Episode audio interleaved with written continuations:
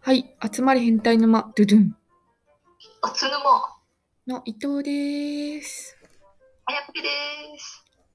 えー私たちは聞くだけで悩みがクソどうでもよくなる感じのラジオを配信しております。イエーイはい。はい、では今回のお題お願いします。はい、えっ、と、今回はブラック企業の見分け方について議論していければなと思います。い。ちなみに残業時間の平均って大体何時間ぐらいだと思います日本のはい。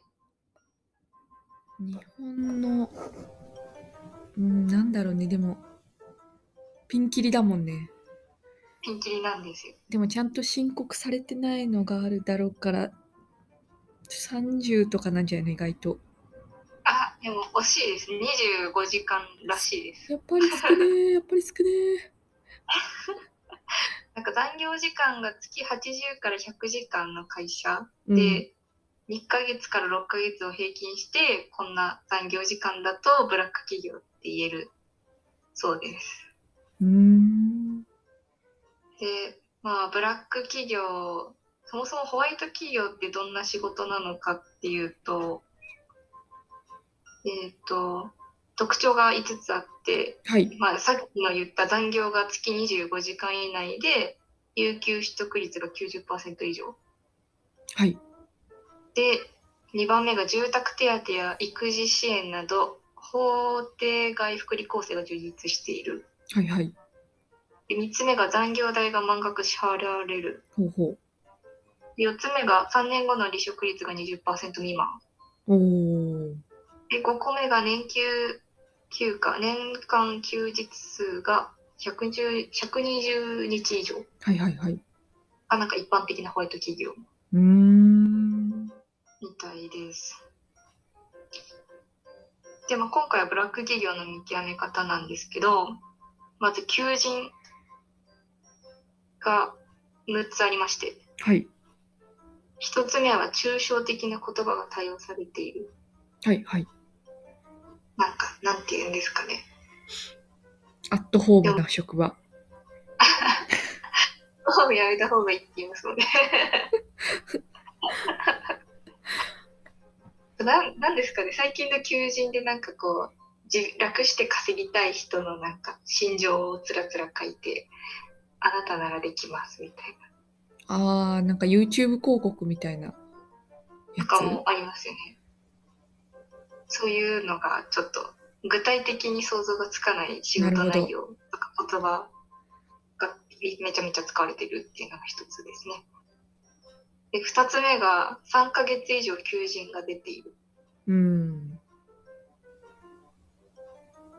うちの会社も職種によってはもう1年間ずっと求人出てますもんね。まあね。 そういうやつですよね。っていうのはちょっとブラックな雰囲気が出てるかもしれないっていう。なるほど。 3つ目が給与が明らかに高い。ほう。ハウスメーカーさんとかもブラックで有名なところほど高いですもんね。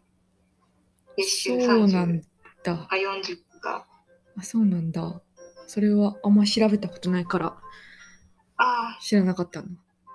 なんか新卒の時にこうやっぱ大体みんな似たような金額から始まると思うんですけど、うんうんそこが明らかにこうビヨーンって上がってたりとか、あー。中途採用でこう無資格でめっちゃ月収60万とか書いてあるとちょっと怪しい怪しいなまあってね一。瞬、ちょっと典型的なやつだよね。そうですね4つ目年間休日が105日以下年間休日が150日。まあ、少ないのかな少ないのか。ま祝日出ろとかであ、すかああねそういうことれはね。多分完全週休2日制だったら120いくんじゃないかなってういう、ん。なんで、なんか完全ってついてなくて、週休2日だったら、ちゃんと募集要項見た方が。ああ、いいかなんか、そうだよね。週休使って、土日じゃないとかそういうやつだもんね。そうですね。 はい。えっと、5つ目が、みなし残業や裁量労働制の記載がある。ありますね、たまに。うーん。なんか給料にこう残業ああ、も45時間入ってますみたいなのはちょっと、元からのやつね。その時間はまあ確実に働くのかなっていう雰囲気が出ちゃう。 結構あるよね。みなしそうですね残業制、みなし残業制っていうんだっけ、その最初から30時間分入ってるみたいな。ありますよね。ちょっとそこは私もちょっとゆ譲りたくないなって思うところではあります。で10時間とかだったらいいですけど、まあいや、 30、40ってなるとなんか、あれみたいな。どうなんだろう、それってでも10時間だったら少なくない逆に45もらって10時間で終わらせて帰るっていうモチベーションの方が。あ、そっか。わかんない、どうなんだろう。実際死ぬほど多いのかな、仕事量。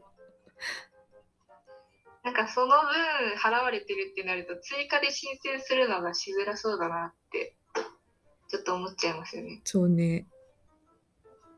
まあちょっと、皆さんも、ちょっとモチベーションを上げたい方は、ああえてそういうところに行くのもありかもしれないですね。そうですね。 6番目が、業務内容が具体的にイメージできないっていう、まあ、なんですかね。あカスタマーサポートとか、プロフェッショナルアドバイザーって、カタカナ系ープロフェッショナルアドバイザー。カスタマーサポートだったらなんとなくわかるけど。そうですね。なんか結局、なんかクレーマー対応みたいなのが、そういう部分で多いかもしれないですね、募集の。うん。結構コールセンターとかもいろいろありますけど、やっぱクレーム聞き続けるのは大変ですよね。いやいや、絶対向いてない、その職業。もう聞き流す力もないし、やりたくないわ。もう黙らせる手法もわからない っていうねいう感じですね。で、まあ、他にも、えー、と面接時再、えー、と求人の先の面接の段階に入った時に、えー、とポイント4つありまして1つ目が面接官が横柄な態度を取るうんうん。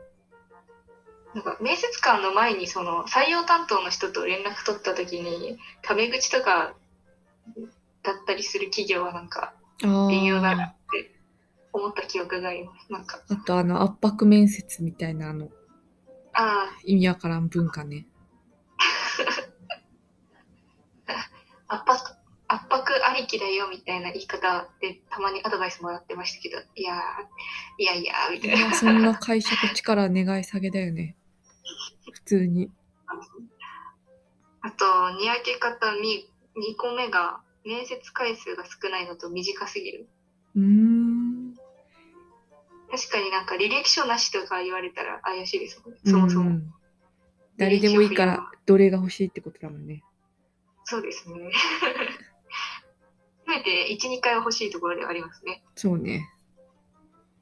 で3つ目がこちらからの質問に曖昧な回答しかないあそんなことあるのあるんだってちょっと今初めて知りましたけあ。ど、ね。 そんなやばい会社あるんだ。 このなんか多分んって思ったらとりあえず一から洗い直して調べた方がいいかもしれないですねそうですね。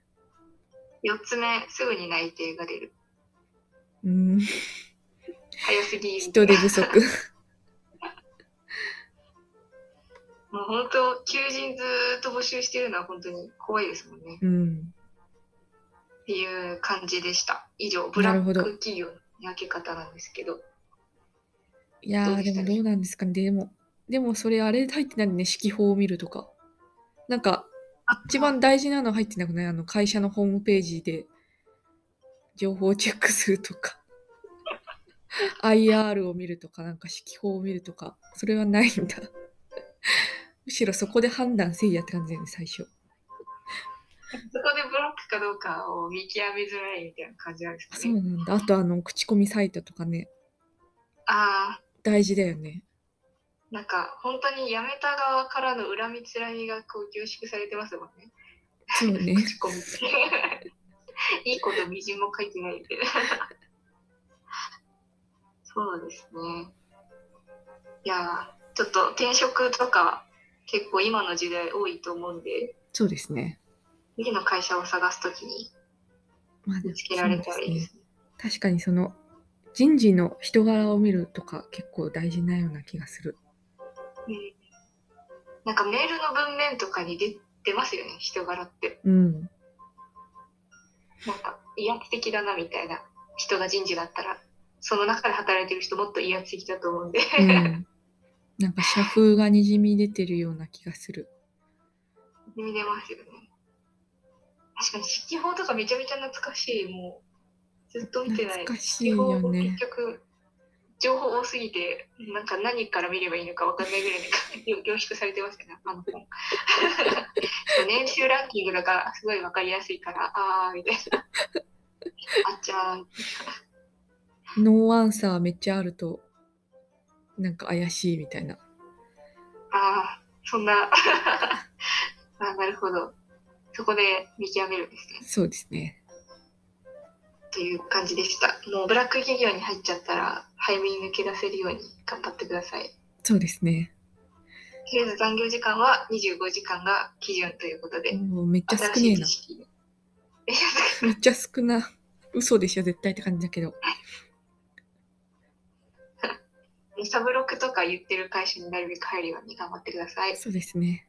あと労働組合が強い会社もおすすめです。あーなんか労働組合ない会社って結構あるんですよね。結構あるんだ意外とよ。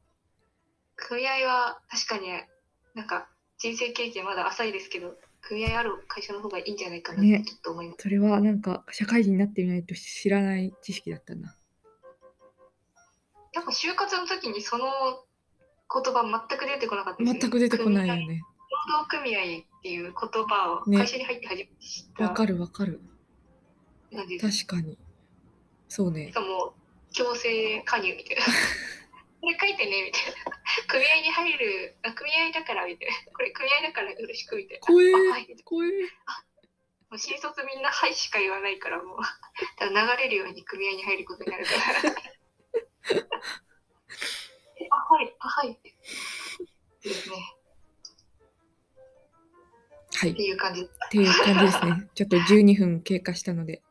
あ、そうか。私が、そうでした。私が読む読み上げる。ということで、はい。今回は、えっ、と、なんだっけ。今回は何でしょうブラック企業の見分け方、見分け方イエについて女子2人で議論させていただきましたーイ